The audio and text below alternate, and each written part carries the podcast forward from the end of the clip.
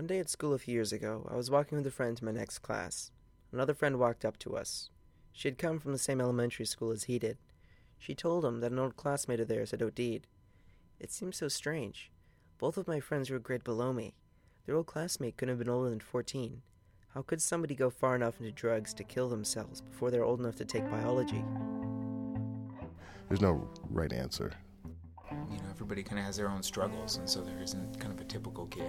Um, some of them report really good, loving, supportive homes.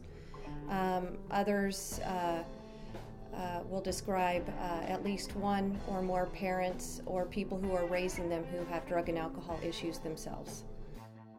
The more I look into this, the more I realize these people are right. There is no one problem.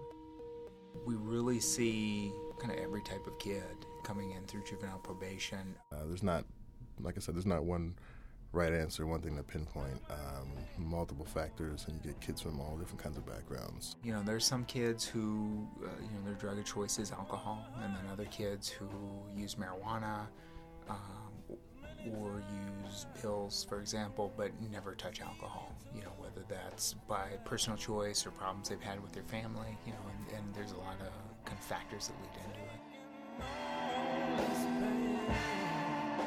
More severe the crimes and the longer their history is, uh, the more apparent the pattern is, is that it, it started when they were young. You know, you see some, some manslaughter, homicides. Uh, some of those were, are like gang related, some of them are from DUI accidents. And we have a lot of these kids have young kids of their own, like 17 year old kids, 18 year old kids with already kid. They already have young kids of their own, so and they're in jail while they have kids, and it's kind of a, a vicious cycle.